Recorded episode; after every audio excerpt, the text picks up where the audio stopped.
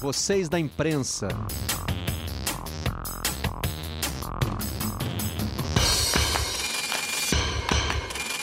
Olá, amigos do canal Campeão. Está começando mais um Redação Home Office da sala da nossa casa para onde você estiver. Lembrando que a versão gravada vai ao ar às 5 da tarde dentro da aba Vocês da Imprensa na página de podcasts do Globoesporte.com. Nós estamos aqui ao vivo de segunda a sexta, das 10 da manhã, no Sport TV. Vamos rodar os assuntos do dia no Redação Home Office.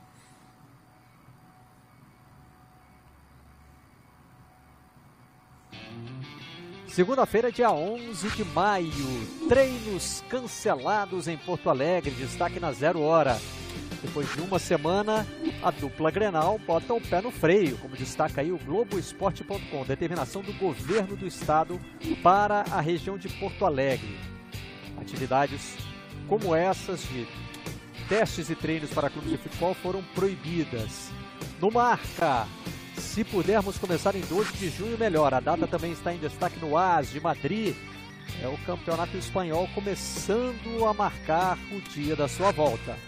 Os jogadores já se apresentaram, fizeram testes. Protocolo para os treinos foi desenhado.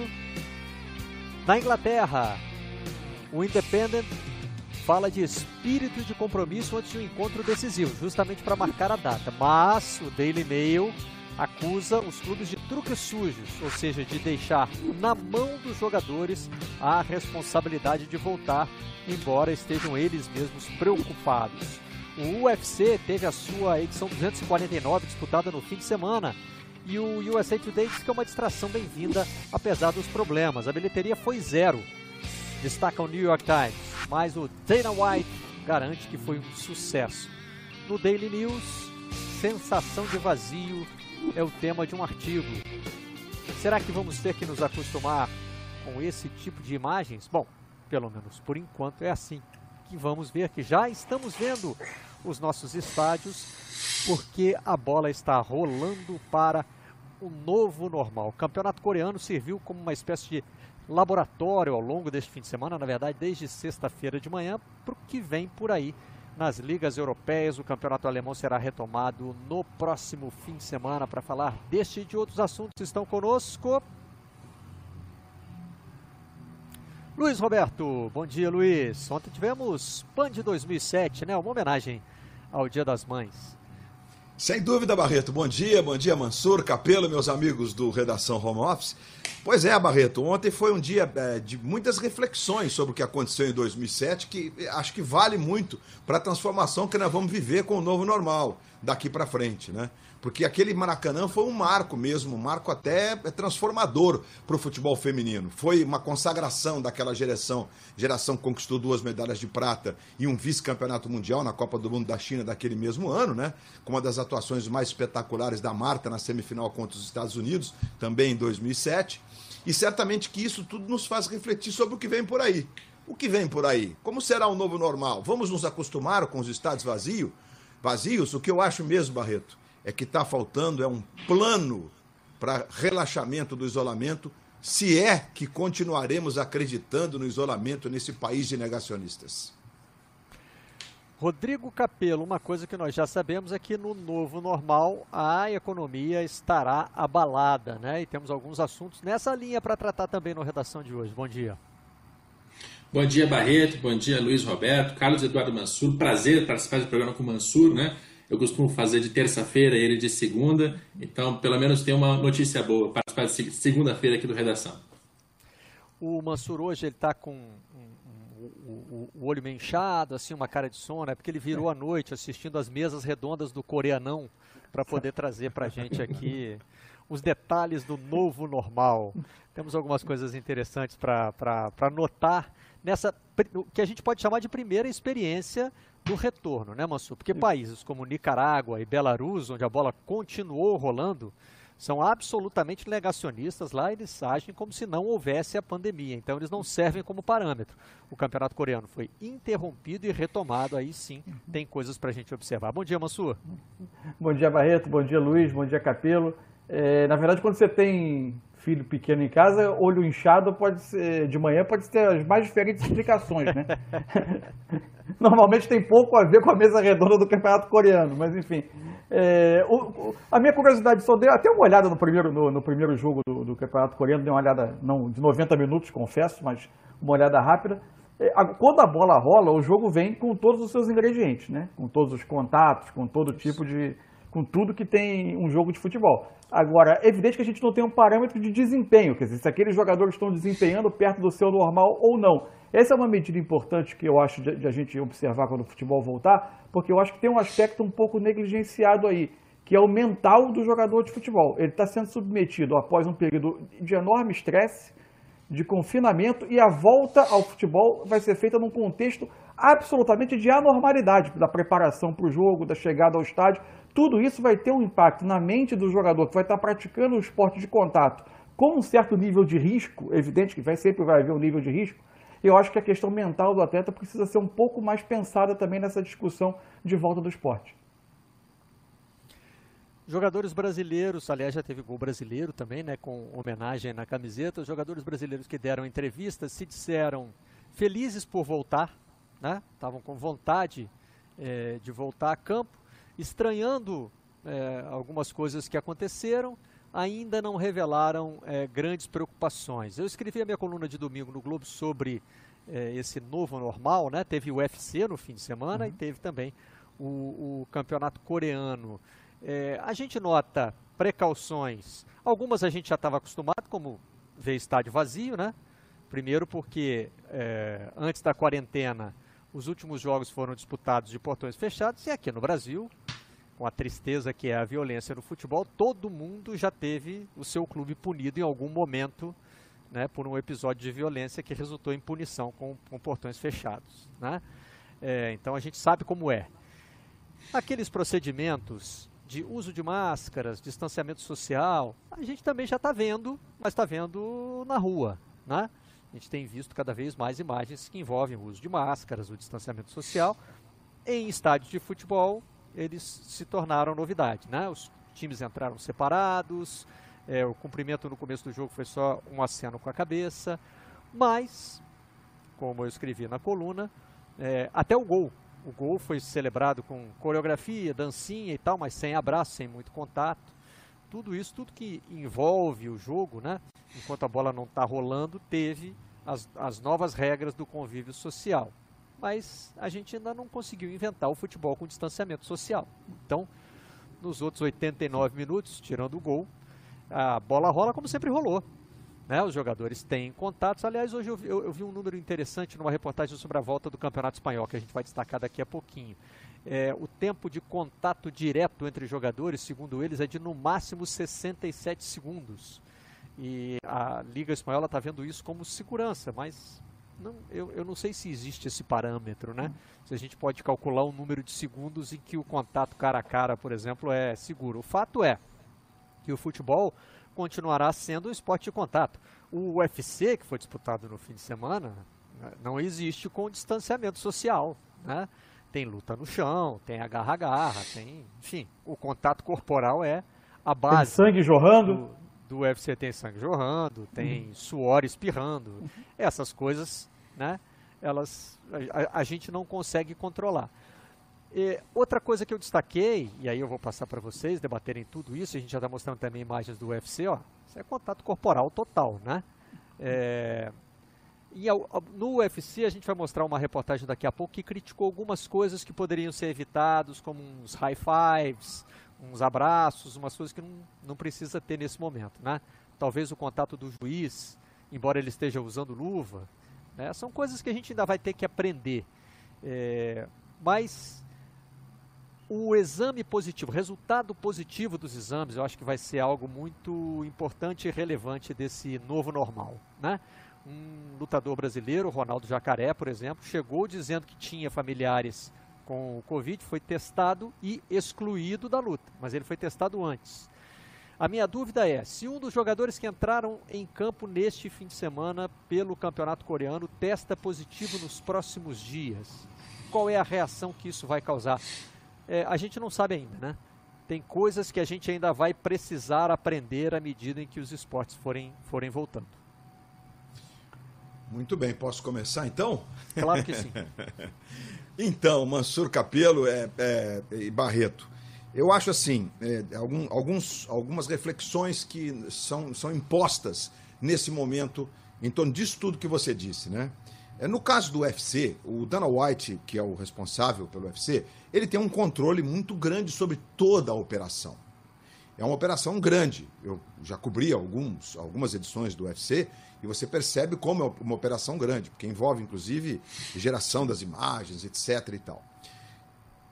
O UFC partiu do princípio de que todo o seu universo seria testado com aqueles 10 dias de antecedência e depois haveria um novo teste em caso de manifestações como a do Ronaldo Jacaré. Ele e dois do seu, dos seus membros do staff foram testados positivos e foram imediatamente afastados. A luta dele foi cancelada, o combate dele foi cancelado. A gente está vendo imagens aí do UFC, né? Que teve o Cerrudo mantendo o cinturão e anunciando que não luta mais, se aposentando aos 31 anos.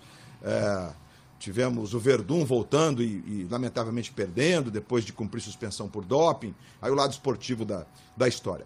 O que mais me, me preocupa, Barreto, nesse conjunto todo que você, que você colocou, é que existem dois caminhos. Ou o esporte vai é, seguir, esse aí que está agora na, na, sua tela, botando no chão o oponente, é o Cerrudo, que eu disse que anunciou ao fim do combate que não, não luta mais a gente vai seguir exatamente o protocolo que a ciência está tentando decifrar, ou a gente vai acompanhar, estou falando especificamente no caso do Brasil, ou a gente vai acompanhar os negacionistas. Porque os negacionistas dizem, não, temos que ter alguns cuidados, temos que ter alguns cuidados, tá ok, mas é, na verdade, até a marcha da insensatez para dentro do Supremo Tribunal Federal para falar de fim do isolamento, não se apresentou nenhum movimento. Como é que vai ser? Como é que vai, como é que vai funcionar? Como que serão os escritórios? As pessoas vão ter os dois metros, vai ter é, é, é, divisória de acrílico. Futebol hoje na Alemanha, os caras estão discutindo, enquanto a gente vê o coreanão, os caras estão discutindo como é que vai ser o VAR, Barreto. Porque no VAR, na sala do VAR, os caras ficam quatro caras tocando cotovelos. basta máscara. Ou vai ter que colocar uma divisória. Ou a gente vai ter que redesenhar a sala do VAR, como dos escritórios, como dos restaurantes, como das academias, etc. e tal.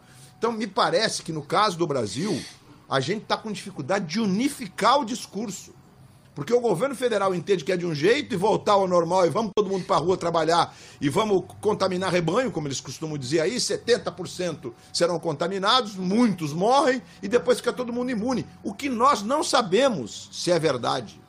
O último estudo publicado sábado é, pelo New York Times, inclusive, diz que é a tendência da imunização, pelo menos é, é, inicialmente falando, porque daqui seis meses não sabemos se o, se o sujeito vai continuar imune. Então, a gente tem um monte de perguntas sem resposta, e isso quem está dizendo são os cientistas, porque esse vírus é feroz e novo, embora ele seja da família do corona, são, são vários coronas, e não temos nada, nenhum estudo que tenha comprovado qualquer tipo de intervenção da medicina nesse momento. Perdemos tempo com hidroxicloroquina, com cloroquina, e os estudos comprovaram que nada disso é eficaz. Então, e no Brasil? A gente também só fala, vamos ter cuidado, vamos testar 380. Tá bom, mas como é que vai ser o funcionamento disso tudo? Nós temos um plano, temos um grande plano para tirar o esporte do isolamento? Como é que vai funcionar? Porque é muito fácil falar, portões fechados e pronto. Não, não é assim. Então, assim, eu, eu, eu tenho também muitas interrogações é, lendo tudo, e no meu caso, eu abraço a causa da ciência. Então eu gostaria que a volta fosse feita com o máximo de responsabilidade possível. Agora, certamente que haverá um novo cenário pela frente, não no futebol, no basquetebol, no voleibol, no UFC. Na vida, né? na vida, o contato social deve mudar no, no, no primeiro momento depois com vacina, etc. Se Deus quiser, ela chegará aí em 18 meses, como os cientistas mais animados estão dizendo, a gente talvez volte a utilizar, inclusive, os mesmos espaços. Mas até o redesenho dos espaços está em discussão, Barreto. É, e é curioso que nesse fim de semana nós tivemos um evento num país é, que enfrentou o surto logo no começo, né? A Coreia do Sul é vizinha da China, onde tudo começou, que teve uma reação considerada exemplar pelo resto do mundo, com testes em massa, com várias medidas muito rigorosas de isolamento e que agora, né, para eles, muito tempo depois, porque a pandemia chegou à Coreia logo no começo, estão re retomando o campeonato. E Mas, o Barreto, eles tiveram um caso comunitário no fim de semana, a Coreia. Como o Han, na né? China. É, isso, mas aí já um é caso o... comunitário. a chamada pois é. segunda é. onda, né? Porque aí a gente é vai decifrar também. Estão na primeira, na primeira, onda, como nós. É. Né? Como nós. É, como os Estados Unidos ainda são considerados o epicentro da pandemia. Então, o que eu estou destacando é que nós tivemos este fim de semana eventos esportivos num país que começou o combate há muito tempo, de forma muito eficiente, e num país que ainda está vivendo a, a explosão da, da, da, pandemia. Né? Numa situação extraordinária, Unidos, né? Pelo... Fala, Mansur. É. é, não, só uma situação um pouco extraordinária. Ali, o estado da Flórida ele considerou que algumas modalidades esportivas, a tentativa de atrair eventos esportivos para a Flórida, mesmo durante a pandemia, ele considerou algumas atividades como, entre aspas, essenciais. Né? Isso incluía uma modalidade de luta é, é, e também o, o, o, UFC propriamente dito. E aí a gente vai ter sempre aquelas duas questões. Primeiro, o esporte tomando as suas precauções e a gente é, medindo se aquele, aquela modalidade específica e aquela maneira de fazer um evento especificamente, se ela é segura. Mas do outro lado, o que, que isso comunica para o meio externo? Em termos de você, no momento em que você precisa que a sociedade tenha determinado tipo de comportamento e determinada adesão a um novo tipo de comportamento, o quanto a realização de determinados eventos esportivos pode comunicar à sociedade uma falsa normalidade, induzindo a um comportamento que não é o desejável. É, essa questão de que tipo de valores você quer transmitir, ela também precisa estar presente em cada modalidade na sua decisão de voltar ou não. E aí é uma percepção pessoal, ninguém precisa é é, é, é, concordar comigo, uma percepção antiga minha. Eu acho, por exemplo, o UFC, eu acho um exemplo de um evento esportivo que foi sempre muito despreocupado com o tipo de valores que ele pretende passar ao meio externo. Mas é, sempre me pareceu um evento comercial. Ele é basicamente, e, ele nesse sentido ele talvez seja um pouco menos abalado, afetado, porque ele é um, basicamente um evento de televisão, né, de pay-per-view, de venda de, de venda de imagens de, de televisão, é, mas pouco preocupado com o tipo de, de, com a questão de valores que ele transmite à sociedade. É, Barreto, já vou emendar aqui no... Today Vai à vontade, Capelo, que a gente vai, eu quero mostrar a, a análise que foi feita que bate muito com o que o Mansur está fazendo. Diga lá. Pois é, eu já vou emendar no Mansur, porque ele mencionou pay-per-view, e eu acho que isso é importante de lembrar, né? A estrutura de poder e a estrutura econômica do UFC é diferente da estrutura do futebol. Para começar, que você tem uma, um UFC que é mandado e dominado por um executivo que está representando uma ou duas empresas, né? o Dana White. Então é muito mais fácil para o Dana White é, bater, bater bumbo, fazer aquilo acontecer e depois dizer que foi um sucesso, como ele fez nesse depois desse evento. A gente não vai ter a menor ideia se realmente foi um sucesso, porque a gente não tem acesso às contas do, do É uma UFC. modalidade que tem dono, e, de qualquer né? maneira, Exato, ela tem é. dono e tem contas fechadas. A gente não sabe. E é um números, evento. A gente não sabe. E é um evento. E é um evento, né, Capelo? Um, um evento. Futebol tem milhares de jogos pelo mundo inteiro espalhados. Exato. E, e, é um evento que majoritariamente depende de pay-per-view, né? não é a transmissão para TV aberta, ou ticket, ou patrocínio, é majoritariamente pay-per-view. Então ele precisa desesperadamente que o UFC aconteça para conseguir arrecadar essa grana do pay-per-view. E pela, pela estrutura de poder, né, que eu vou dizer ditatorial, mas é, é só porque no sentido de que tem uma pessoa apenas mandando, fica muito mais fácil você fazer isso acontecer. Em relação à Coreia do Sul, é, o que nós brasileiros temos que lembrar quando a gente olha para essas imagens é que nós temos uma diferença cronológica aqui. Né? Como a Coreia do Sul entrou é, no combate ao coronavírus antes do Brasil, ela vai sair antes do Brasil. E como ela entrou com mais organização, muito mais rápido e com mais eficiência do que o Brasil, ela vai sair muito antes. O que eu acho curioso é que a gente aqui no Brasil é, agora vai começar a olhar para esses lugares onde o esporte está voltando e achar que estamos nas, nas mesmas condições. E não estamos. Né? Nós, nós estamos num país onde 10 mil pessoas estão mortas. É, a quantidade de mortos sobe todos os dias. Né? É pesado, é triste, mas infelizmente não toca algumas pessoas. É, semana passada teve nota dos clubes de futebol do Rio de Janeiro querendo voltar o mais rápido possível. Rio de Janeiro está com 98% dos, dos leitos de UTI ocupados. As pessoas estão morrendo e os nossos dirigentes estão querendo voltar a jogar futebol. Então, é, também, eu só não queria que a gente olhasse para a Coreia do Sul e o nosso espectador entendesse: não, olha lá, os coreanos estão jogando, daqui a pouco a gente pode voltar também. Como nós não estamos fazendo o nosso trabalho direito, nem o governo, nem a população, nós vamos demorar ainda mais tempo do que o necessário e nós temos uma diferença cronológica que tem que ser lembrada sempre. Nesse sentido aí, vale destaque a capa do Globo deste domingo, né? Que trouxe os nomes dos mais de 10 mil mortos pela pandemia no Brasil, entre anônimos e famosos. É, no mundo das artes, da, da, literatura, nós tivemos mais uma perda no fim de semana, que foi a do escritor Sérgio Santana, né? Tem até um trecho aqui é, para mostrar dele. É, o Globo saiu com essa lista para dizer que aquelas, essas, essas pessoas, cada, ali são mais de 10 mil histórias, né? São mais de 10 mil perdas que impactam famílias. Então não é, não é uma coisa só para você dizer e daí, não é só um número, né? É, é muito mais do que isso. É, com relação ao UFC, o USA Today que eu citei aqui faz uma análise que vai muito na linha é, de que é bom ter uma distração de novo, fala muito de como foram as lutas e tal, mas num determinado ponto é, toca nessa questão financeira, né, que, que, o, que o Capelo destacou aí. É, e isso certamente vai pesar nas decisões. É, tem, outro, tem outro aspecto destacado na reportagem, que é o fato de que o Ronaldo Jacaré, antes de testar positivo, tinha tido contato. É, e eu digo na minha crônica de domingo que começa agora, né, dentro desse novo normal, da volta às competições, é, outra torcida. É a torcida para que novos casos não surjam, especificamente dentro do esporte. Não que esses casos sejam mais importantes do que os outros. Né?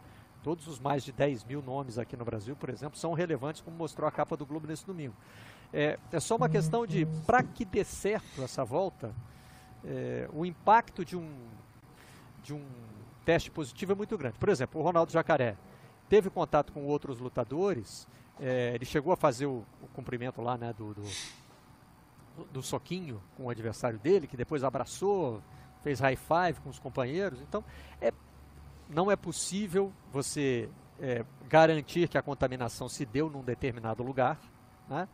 mas qualquer novo caso que surja, por exemplo, nos times da Coreia do Sul, vão deixar em dúvida se a volta é segura. É, isso aí não tem jeito. Esse, esse, é, vai ter que ser monitorado constantemente isso aí e para tentar entender se, se, se, a volta é segura. Na Espanha, onde já está se marcando uma data, né, já se fala em 12 de junho, que no Brasil é o, é o Dia dos Namorados, é, justamente o que deu confiança foi o baixo número de positivos entre os testados. Né?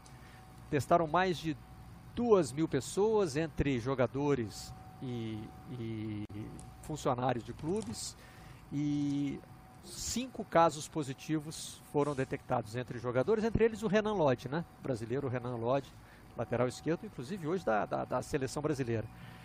Todos assintomáticos. Né? Então são cinco casos, nenhum deles com gravidade, e mais três entre funcionários dos clubes. Né? Esse é o, o, o otimismo do Tebas, que é o presidente da La Liga, para dizer que o campeonato espanhol estaria pronto para voltar. Então, Barreto, tem um ponto bem importante que eu acho nessa discussão na Espanha, que é o seguinte: é, essa aflição da volta, digamos assim, no caso específico dos europeus de um modo geral, é no sentido da conclusão do calendário. Então é uma volta meio emergencial, que a gente não está tá tratando no Brasil.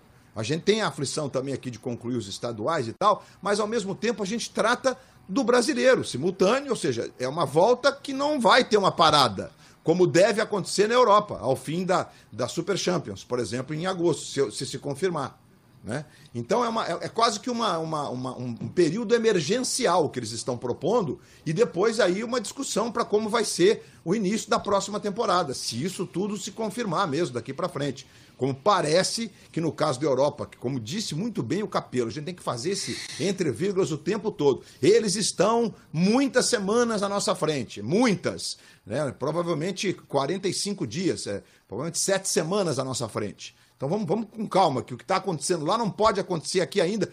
Para os que acreditam que o isolamento, o distanciamento, o que diz a ciência, é o caminho a ser adotado. Porque, repito, no Brasil tem uma discussão que é esdrúxula, mas tem. Né? E nos Estados Unidos também, lembrando sempre que o Donald White é um apoiador contumaz da política do Donald Trump. O Trump foi um cara das lutas. Ele vivia em cima dos ringues, né? Inclusive Aliás, ele mandou fez uma aparição, né? Durante a fez. transmissão. Fez, fez uma aparição. Donald é. Trump, criticada pelo e... USA Today, porque já é momento de campanha nos Estados Unidos. Então, no fim é, das contas, total. apareceu né, um dos candidatos a presidente, e, porque ele é candidato à reeleição, e não apareceu outro. É, ele está preocupado com a claque dele, né? O Trump, ele é, basicamente só fala com aqueles mais radicais, ele não tem é, contato nem com os republicanos moderados nos Estados Unidos. É, há muita semelhança né, do, do, nos climas. É, embora o Trump tenha eh, num dado momento, admitido toda a questão do, do coronavírus e tomado aí, apoiado os governos, os governos estaduais, mas nunca deixou de dizer que em alguns lugares, que é o caso da Flórida, né, que o relaxamento do distanciamento deveria ser adotado. Inclusive lá no, no, no governo americano, dois membros do, do, do, gabinete, digamos assim, né, foram testados, não foram revelados os nomes, e algumas figuras estão em isolamento de quarentena de 14 dias, entre eles o doutor Antônio Fauci, que é o, é o, o maior, maior autoridade em epidemiologia do planeta, o cara que conduziu todo o processo do HIV há muitos anos. Ele tem 79 anos, é aquele baixinho que sempre aparece nas coletivas e que muitas vezes é, desdiz o presidente. Mas então, Barreto, é, nesse cenário, a gente tem também que pensar, quer dizer, a gente vai retomar e não vai parar. Nós não vamos, não vai, a, a temporada não vai ser concluída em agosto. A gente está come, querendo começar é, startar a temporada e seguir o fluxo. Quer dizer, nem nisso nós estamos pensando. Como é que vai ser? Em que momento a gente vai poder ter público de novo? Enfim, eu acho que a gente está. O plano do futebol é um plano incompetente, na minha opinião. Vamos testar aqui, vamos voltar, precisamos só do parecer do Ministério da Saúde, se autoriza, se autoriza, isso a gente volta e aí é tá aquela. Isso, isso é Brasil. Aí a gente passa a bola, né? Porque no Brasil a gente adora passar a bola, né? Eu vou voltar aqui, mas como é que vai ser? Sei lá, a Secretaria de Saúde do Estado aí que vê o que faz. Não é assim que funciona. O futebol hoje tem independência para ter o seu, o seu próprio protocolo, já que está na moda essa palavra, né? É, ter o seu, o seu, o seu modo de operar daqui para frente, como vai ser, e ter isso aprovado pelo próprio futebol, claro. O Rio Grande não está tendo treino é. porque Porto Alegre não está podendo agora. Mas quando puder, o futebol tem que apresentar. A gente vai ser assim. Médicos, vocês concordam? Todas as comissões médicas, cientistas, etc. e tal. Chama cientistas do Butantan, da Fiocruz, da USP, gente que sabe do que está dizendo. E aí, ó, isso aqui está minimamente aprovado, vai acontecer assim. Mas não, a gente tem um monte de achismo nesse processo aí, o que sem dúvida me deixa muito triste, é. porque não é possível, Barreto. Mas, Luiz, eu tenho visto um pouquinho de achismo lá fora também, até porque essa é uma situação inédita, então realmente muita gente está tateando, e existe também um certo cabo de guerra, né? Porque entra o fator financeiro, tem gente que pressiona pela volta, mas eu acho é, que a notícia de hoje, né, que está na, na, na, zero hora, nós mostramos aqui no começo do programa, mostra que essa volta no Brasil, ela vai ter que ser negociada, que não tem como forçar uma volta. É, o Capelo citou a nota dos clubes cariocas falando em voltar, mas, por exemplo, Fluminense e Botafogo não assinaram. Então você precisa é, de vários estágios para que a bola possa voltar a rolar. Né? Você precisa primeiro de consenso entre os clubes, porque a dupla Grenal voltou a treinar, mas os clubes do interior ainda não. Então, não é porque Inter e Grêmio voltaram que o Campeonato Gaúcho já está pronto para recomeçar. É preciso ouvir todo mundo. É, a gente sabe que hoje as federações têm, têm um desejo de terminar é, os, os, estaduais, que faltavam relativamente poucas datas, e elas precisam completar uma entrega comercial né, para poder receber o que foi, o que foi acordado. É, e é sempre bom lembrar que a gente faz parte dessa cadeia, né? Quem trabalha para o Grupo Globo, o Grupo Globo é comprador de direitos de televisão. Então você tem os clubes que vendem os direitos, é, você tem as emissoras de TV, não só o Grupo Globo, mas você tem emissoras de TV que compram esses direitos, né? É, e que em algum momento podem renegociar, porque você não está entregando o, produto completo, e você tem o patrocinador, que também né, pagou um pacote de publicidade que a, a, a televisão não vai estar tá preparada para entregar. Então, é, é, tem todo um circuito aí, né? É muito difícil tomar decisões unilaterais. E no caso dos campeonatos, da volta dos campeonatos, vai ser preciso passar pelos governos estaduais. É, e essa questão de hoje, ela me parece muito significativa. O governo do estado tinha permitido essa volta aí aos treinos. Grêmio e Inter seguiram protocolos. Esses protocolos foram conversados, né, não foram é, unilaterais. Mas num determinado momento o governo do estado disse, olha, a determinação de hoje é que não pode mais ter esse tipo de atividade. Então, parou. A gente está vendo negociações em todos os lugares e eu acho que no Brasil também não vai ser possível, Mansur, forçar a volta do futebol. Não, não tem como forçar. A, é, a gente, e a gente nota é, é, essa, esse, essa guinada no, no, é, no, futebol de Porto Alegre, é, numa, num estado do Brasil que, em tese, você tinha um nível de controle da epidemia, e tem, maior do que em outras regiões do Brasil. Ou seja, você tem uma realidade muito multifacetada. Em qualquer momento que você tem essa discussão sobre a volta do jogo, você vai ter quase sempre é, é, uma, uma sensação de oposição entre a necessidade comercial e do negócio e a proteção de quem vai praticar e vai estar envolvido na realização do evento. É por isso que essa discussão que você fala, ela precisa ter cada vez mais uma presença mais ativa dos jogadores, que talvez seja a parte que precisa se manifestar e esteja se manifestando pouco até agora, ou, ou até sendo pouco ouvida. É uma discussão, por exemplo, em lugares que já estão para retomar a competição. Você não pode considerar, uma vez retomada a competição, um atleta que teste positivo como, entre aspas, aqui para usar um termo bem da, do dia, corrente do dia a dia do esporte, como um lesionado que não está em condição de atuar. Por quê? Porque é um tipo de problema médico que envolve todas as outras pessoas com quem ele dividiu o campo. Então, uma vez retomada a competição, essa é uma questão para todos os 22, 28 jogadores envolvidos claro. na disputa. Então, essa, essa, essa discussão ela ganhou um novo contorno. Na Alemanha, por exemplo, dos primeiros testes em que jogadores do Colônia estavam é, é, é, infectados, ainda que assintomáticos, a discussão, inclusive envolvendo os jogadores, era por que não todos devem entrar em quarentena e só eles? Se houver uma, uma, um teste positivo em competição, é, pelo protocolo da Bundesliga, apenas esse jogador é, é colocado em isolamento mas é possível que outros tenham tido contato com ele e, e certamente terão durante a competição. Então a questão dos atletas, e eu, eu, eu, insisto muito nessa questão também da saúde mental de quem vai praticar o esporte, porque estará em tese submetido a uma, a uma situação de estresse, de anormalidade, porque toda a preparação está cercada de uma rotina que não é usual, usualmente a dele. E também a, é, é, com todo mundo em torno do futebol vivendo uma situação de exceção, isso precisa ser olhado com muito cuidado. O atleta é uma figura que precisa ser muito ouvida nesse ponto. E a gente vai ver essa discussão em todos, em todos os momentos, inclusive na, no que você é, colocou até na escalada, na discussão sobre a volta do futebol na Inglaterra, onde a questão dos jogadores também é hoje um ponto é, é, é muito delicado. Para falar tem dessa um, E tem o um complemento disso, Barreto, só lembrando que os jogadores têm famílias. Eles, em tese, voltam para suas casas. Voltam para casa. Suas crianças daqui a pouco vão. Isso, daqui a pouco suas crianças vão para as escolas. Então é preciso ter muito, muito pé atrás com tudo isso para aqueles que acreditam na ciência, porque tem um monte de gente que não acredita, isso tudo é bobagem. Então vamos sempre colocar esse, esse ponto aí, né? Ainda bem que ainda na, na humanidade inteira a maioria acredita na ciência, Barreto. É, diminuiu um pouco, né?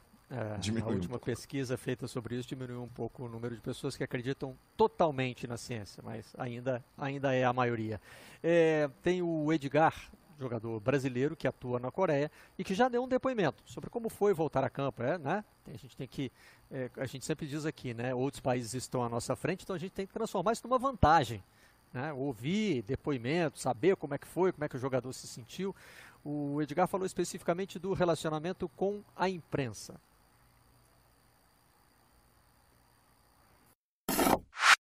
Nos treinos antes do, do campeonato, teve imprensa sim, mas foi bem, bem restrito, diminuiu bem o número de, de jornalistas acompanhando o treino. Hoje no, no, na partida tinha alguns jornalistas, mas todos tomando as devidas precauções. Só podia estar com máscara e quem fosse dar entrevista não ficava próximo do, do, do repórter, dava um microfone para a pessoa, acho que como está sendo feito aí no Brasil, dava um microfone para a pessoa, todo higienizado e é, acho que é esses são, foram, foram esses os protocolos que foram tomados.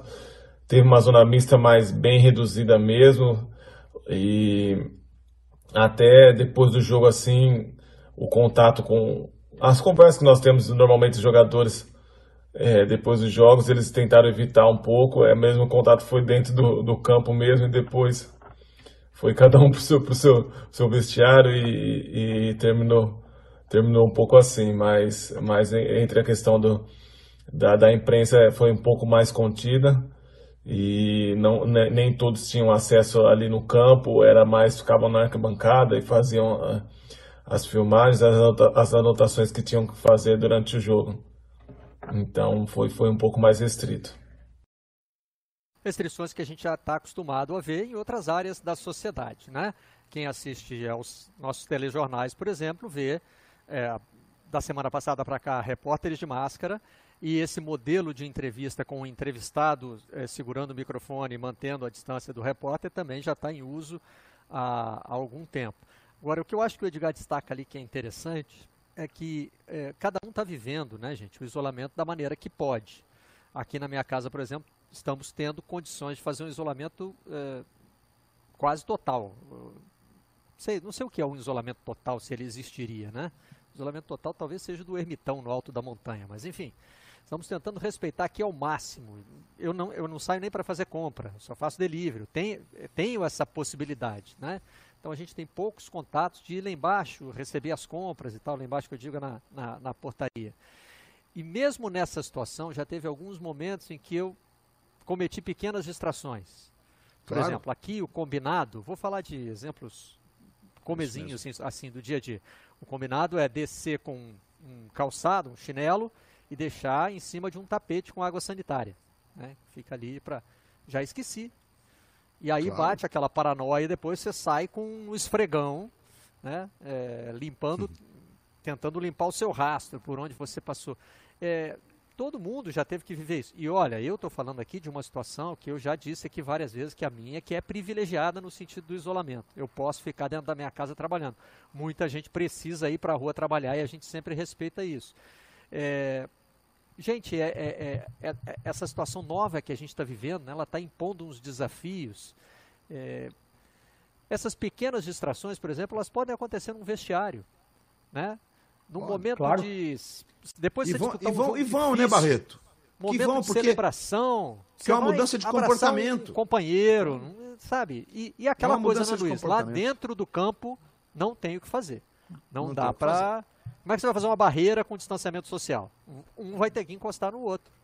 Então, Barreto, você, você foi muito feliz aí nessa sua, nessa sua, nesse seu exemplo, porque vamos, vamos situar a Coreia. Né? A gente está falando da Coreia e pode passar para as pessoas o seguinte: bom, o que eles estão fazendo lá, a gente vai fazer aqui. Não, a gente não vai fazer aqui. A Coreia, primeiro, a Coreia produzia testes, então ela conseguiu fazer testagem em massa de cara, pelo fato de ser vizinha da China. Né?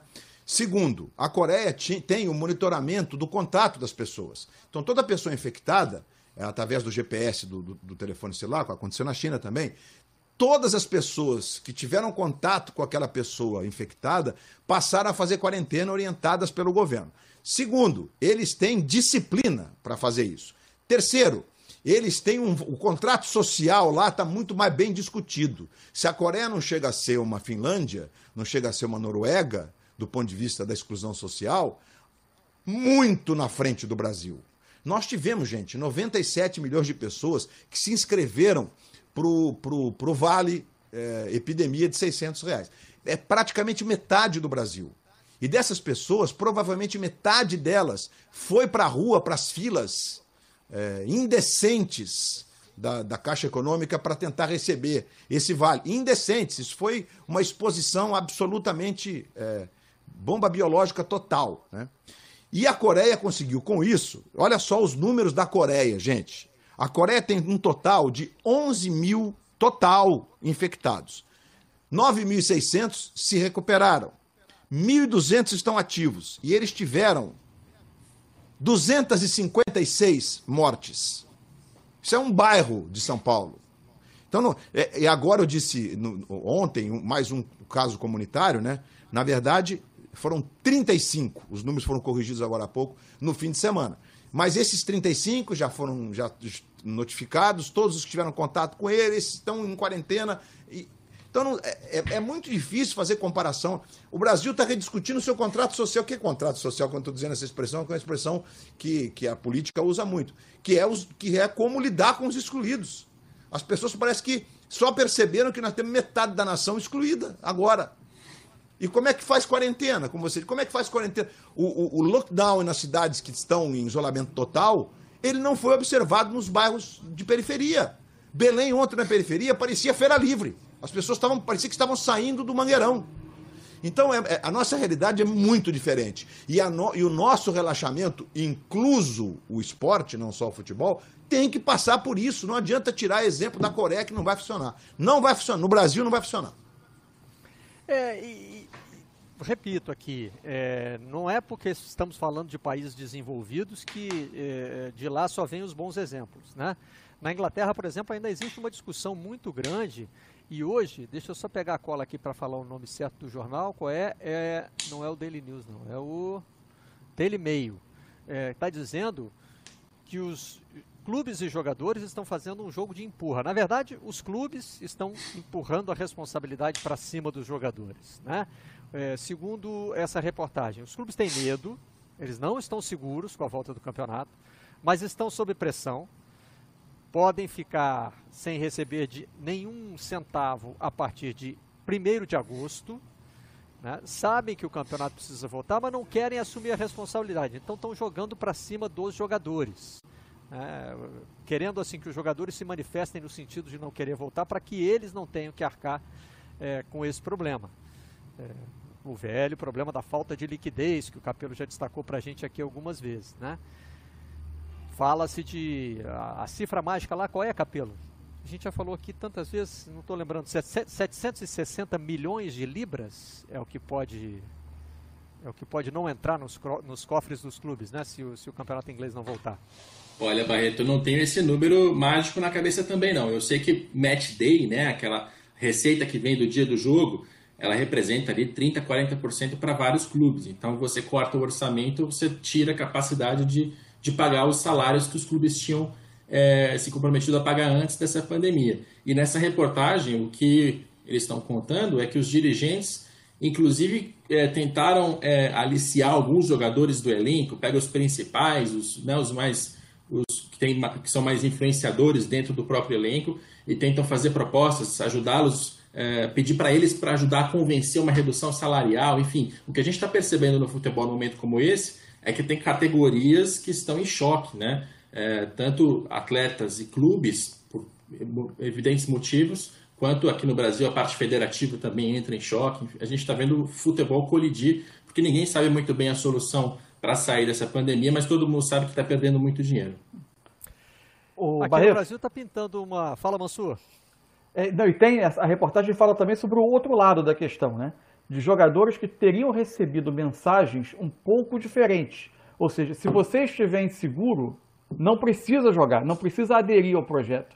Por quê? Isso. Existe o futebol inglês, ele já, ele, ele, ele, embora conhecido por um contrato de TV que remunere muito bem, inclusive os clubes que, que, que, que ficam na, nas posições de baixo da tabela, ele é também um campeonato desigual como quase todos os outros.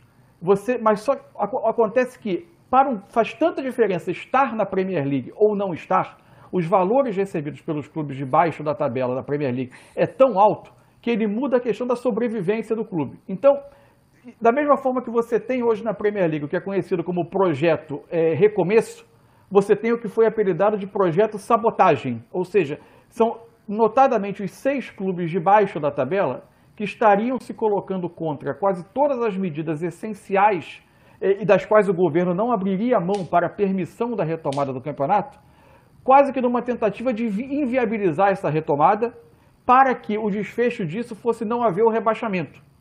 É, houve até uma frase colocada num artigo de um jornal inglês que eu, sinceramente, não me, não me recordo agora qual foi, então não consigo dar o crédito correto. Mas de que eles estão tão são clubes tão desesperados para jogar a Premier League que a melhor solução para eles no momento é não jogar a Premier League, ou seja, não retomar o campeonato para que você tenha um desfecho que, que, que, te, que, termine conduzindo a não haver o rebaixamento. Ou mesmo que se, se, houver um. Isso, não joga, não joga agora para garantir a próxima temporada. A Premier League, sobre a questão de só. direitos. Ah. Hum, diga, diga, você pode completar. Não, sobre a questão de direitos, ela tem uma, só uma, um detalhe. Os direitos locais, eles já foram pagos a última parcela dessa temporada. O que não foi pago são os direitos internacionais e estaria na casa próxima dos 700 milhões a perda estimada caso não, não tivesse a retomada dessa temporada.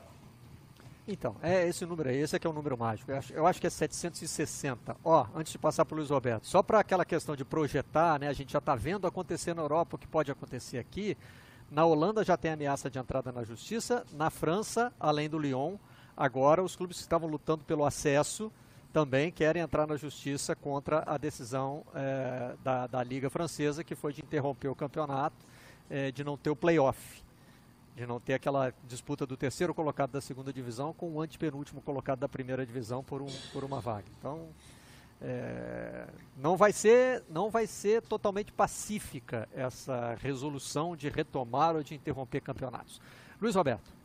Só para deixar claro também, porque toda vez que a gente citar um exemplo, e é muito importante o exemplo da Inglaterra, que o Capelo dia desse vai poder falar um pouco melhor como vai funcionar a discussão é, do que vai repercutir no futebol o Brexit, a saída da Inglaterra do, da, da, da, comunidade europeia, como que o passaporte comunitário vai ser tratado, o que, que isso vai impactar nos mercados é, dos estrangeiros, como brasileiros e argentinos principalmente. Né? Eles têm essa discussão que vai ser bem importante, que está em curso lá. Mas, ó, Barreto, olha só, a Inglaterra, é, que no primeiro momento tentou fazer com que é, a, a, a contaminação de rebanho fosse o conceito, ou seja, você deixa a, a, população criar anticorpos e depois percebeu que não funcionaria, porque o, aqui, o quesito número um é o sistema de saúde não entrar em colapso, e a Inglaterra não entrou em colapso, não morreu nenhuma pessoa na fila da UTI, não morreu nenhuma pessoa na fila do hospital, não ficou nenhum paciente sem leito, nenhum, zero. E a Inglaterra, a gente está com 200 mil casos, 190, né? Eles tiveram lá 223 mil casos com 30.065 mortes. Os números deles são assustadores, realmente. Mas o plano é tão perfeito que ontem, o, o, o perfeito depois que ele deixou de ser negacionista. Ontem o Boris Johnson, é, num tom que é, é, surpreende a muita gente, inclusive, porque ele mudou tanto que até o jeito de falar está mais, tá mais, com mais empatia. Ele mudou a, é, é, o plano de saída, ele prorrogou o lockdown até o fim do, do mês, né, até o dia 31 de maio, ou seja, dia 1 de junho ou seja, dia 31 eles vão dizer o que vai acontecer, até lá não pode nada disso. E a partir do dia 1 então, a gente vai ter algum relaxamento, que tem um grande plano, inclusive com a mudança do slogan. Olha só o nível, a diferença do nível que os caras estão, em comparação com a gente. Né? O slogan lá, Barreto, e você que morou lá sabe bem disso, né? Era, era, era, o slogan antigo era: fique em casa, proteja o NHS, o Sistema Público de Saúde, salve vidas. Agora é fique alerta, controle o vírus e salve vidas. Até o slogan para tratar na grande mídia, na mídia convencional, faz parte do projeto. Então eles estão muito, além de semanas, muitos furos na nossa frente. E se lá tem problema financeiro ameaçando os clubes, que dirá aqui, não é, Rodrigo Capello? Hoje temos novidades sobre a situação do Corinthians na, no Globoesporte.com. É exagero dizer que o Corinthians está seguindo o caminho do Cruzeiro? Ou pode ser por aí? Não é exagero não, Barreto. E tem um caso que é bem preocupante, é muito perigoso e as pessoas deviam dar mais importância que é esse que o Globoesporte.com relatou hoje. O Corinthians deixou de pagar mais de 100 milhões de reais em FGTS, aquele tal imposto. Ah, o clube está devendo imposto para o governo. Daqui a 5, 10 anos vão querer entrar no refinanciamento. Mas a gente precisa entender a origem desse, desse não pagamento. Imposto de renda é aquele, é aquele valor que o clube ou a empresa retém do salário do atleta, do funcionário, e não repassa para o governo. É isso que fez o Corinthians. Esse fato de não repassar o dinheiro para o governo, é, esse dinheiro não pertence ao clube, não pertence à empresa. Então isso é um crime tributário. Isso é apropriação indébita. O Globoesporte.com ouviu um monte de advogados da área e todos eles apontam para a mesma direção. Se a Procuradoria da Fazenda fosse para cima de André Sanches e demais dirigentes, eles seriam presos, porque isso é crime tributário. Não é só o Corinthians que comete esse crime. O torcedor claramente fala: não, você está perseguindo. Muitos outros clubes fazem a mesma coisa. E até agora a gente não teve nenhum dirigente preso por cometer este crime tributário. É tipificado. Mas o é assustador, precisa... né, Capelo? É assustador. O que diferencia o Corinthians é isso, né? O, o, o, volume. A reportagem até faz uma comparação é, com os outros grandes de São Paulo. É, o São Paulo tem um valor muito pequeno. O Palmeiras não divulga exatamente, mas parece estar sob controle. O Santos já numa situação preocupante, mas o Corinthians, assim, disparado na frente. É isso que tem chamado a atenção. Disparado, um valor monstruoso. E se comparar, e aí sim, o, o Cruzeiro fez a mesma coisa.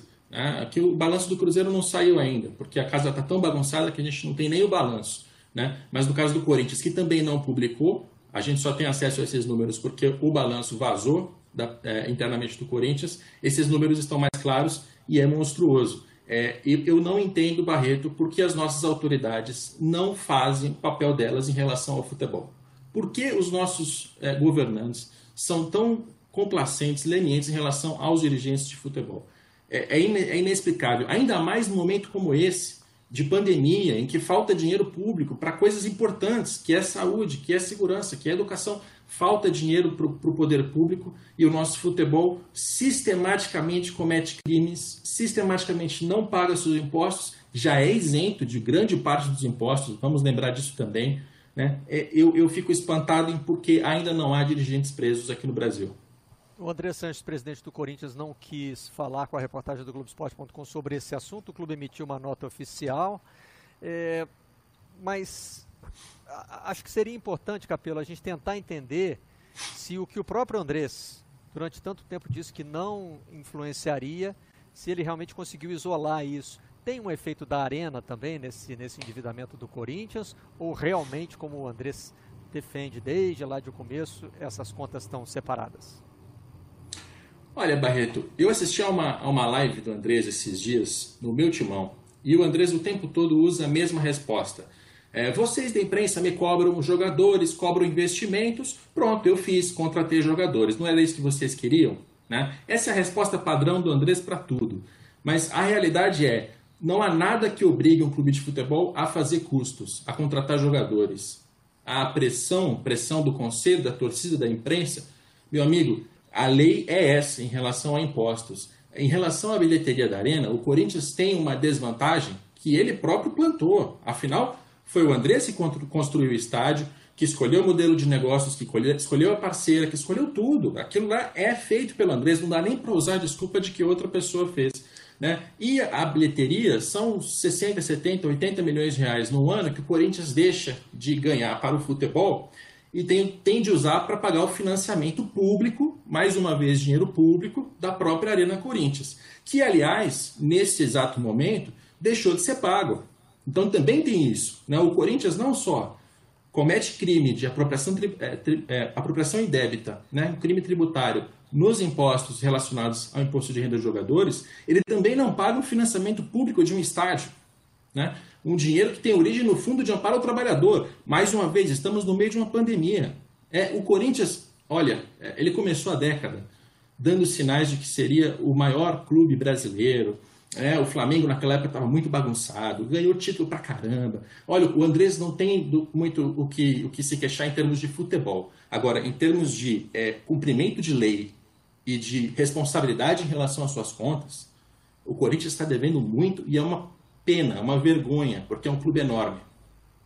É, a nota oficial do Corinthians vai bem nessa linha aí, né? O clube fez muitos investimentos infelizmente ainda não houve resultado é, é, esportivo, o que acarretaria um desempenho financeiro melhor, mas é, o Corinthians é um clube que consegue vender os seus atletas e tal, então considera sob controle no sentido de que ah, daqui a pouco vende outro Pedrinho aí e, e tá tudo certo.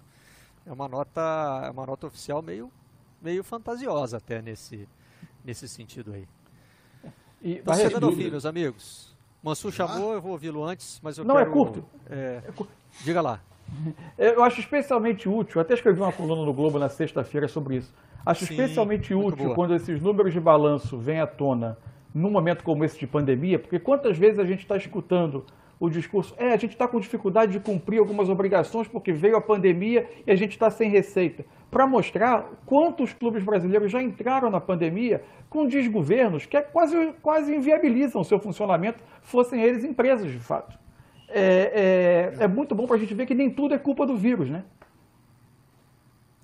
É, e outro, outro ponto, Barreto, nós estamos discutindo futebol, que é o que nós devemos fazer, futebol, esporte no Brasil, mas só lembrando que o, Mansur acabou de dizer, botar a culpa agora no que está acontecendo, que é bem próprio desses, desses oportunistas de ocasião, né? Tem, na, mesa, na mesa do Planalto tem lá um, um, uma, um perdão de dívida de igrejas de 1 bilhão e 150 milhões de reais. Então não é. E dívidas anteriores, não tem nada a ver com a pandemia.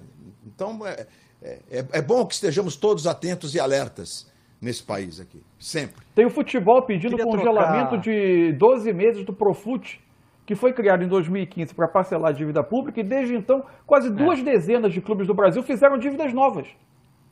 Ou seja, É, e Mansur, antes assim, da pandemia. E esses impostos todos que não foram pagos é o mesmo caminho do Corinthians, porque os clubes já são isentos de grande parte dos impostos de empresas. Né? Os clubes eles têm que pagar é, imposto de renda de jogador, depositar FGTS, são, é pouquíssimo. São poucas as obrigações que o clube tem que fazer. E aí, todo esse dinheiro que está no Profut, que agora os clubes vão dizer, ah, não tem como pagar por causa da pandemia. Tudo isso é, é dirigente que cometeu crime no passado. Por que, que ninguém está preso? Essa é uma pergunta que a gente tem que repetir o tempo todo. Por que, que não tem dirigente preso no Brasil?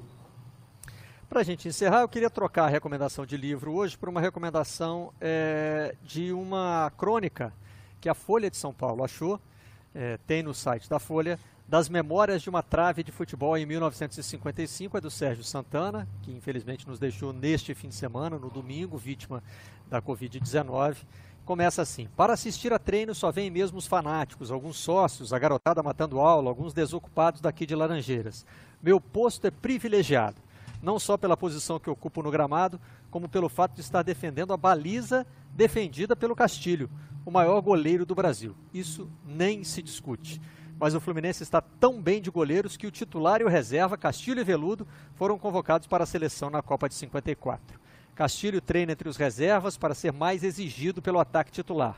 Nada menos que Tele, Didi, Valdo, Ates e Escurinho. Mas Didi é meio armador e um exímio cobrador de faltas que bate com sua famosa folha seca. Genial essa ideia de né, ver um treino pela perspectiva da trave. Está aí nesse texto inédito publicado pela Folha de São Paulo. É a nossa recomendação para encerrar o Redação de hoje, agradecendo ao Luiz Roberto, ao Carlos Eduardo Mansur e ao Rodrigo Capello. A 1h30 tem seleção caseira com André Rizek e Carlos Cereto. Valeu, Luiz!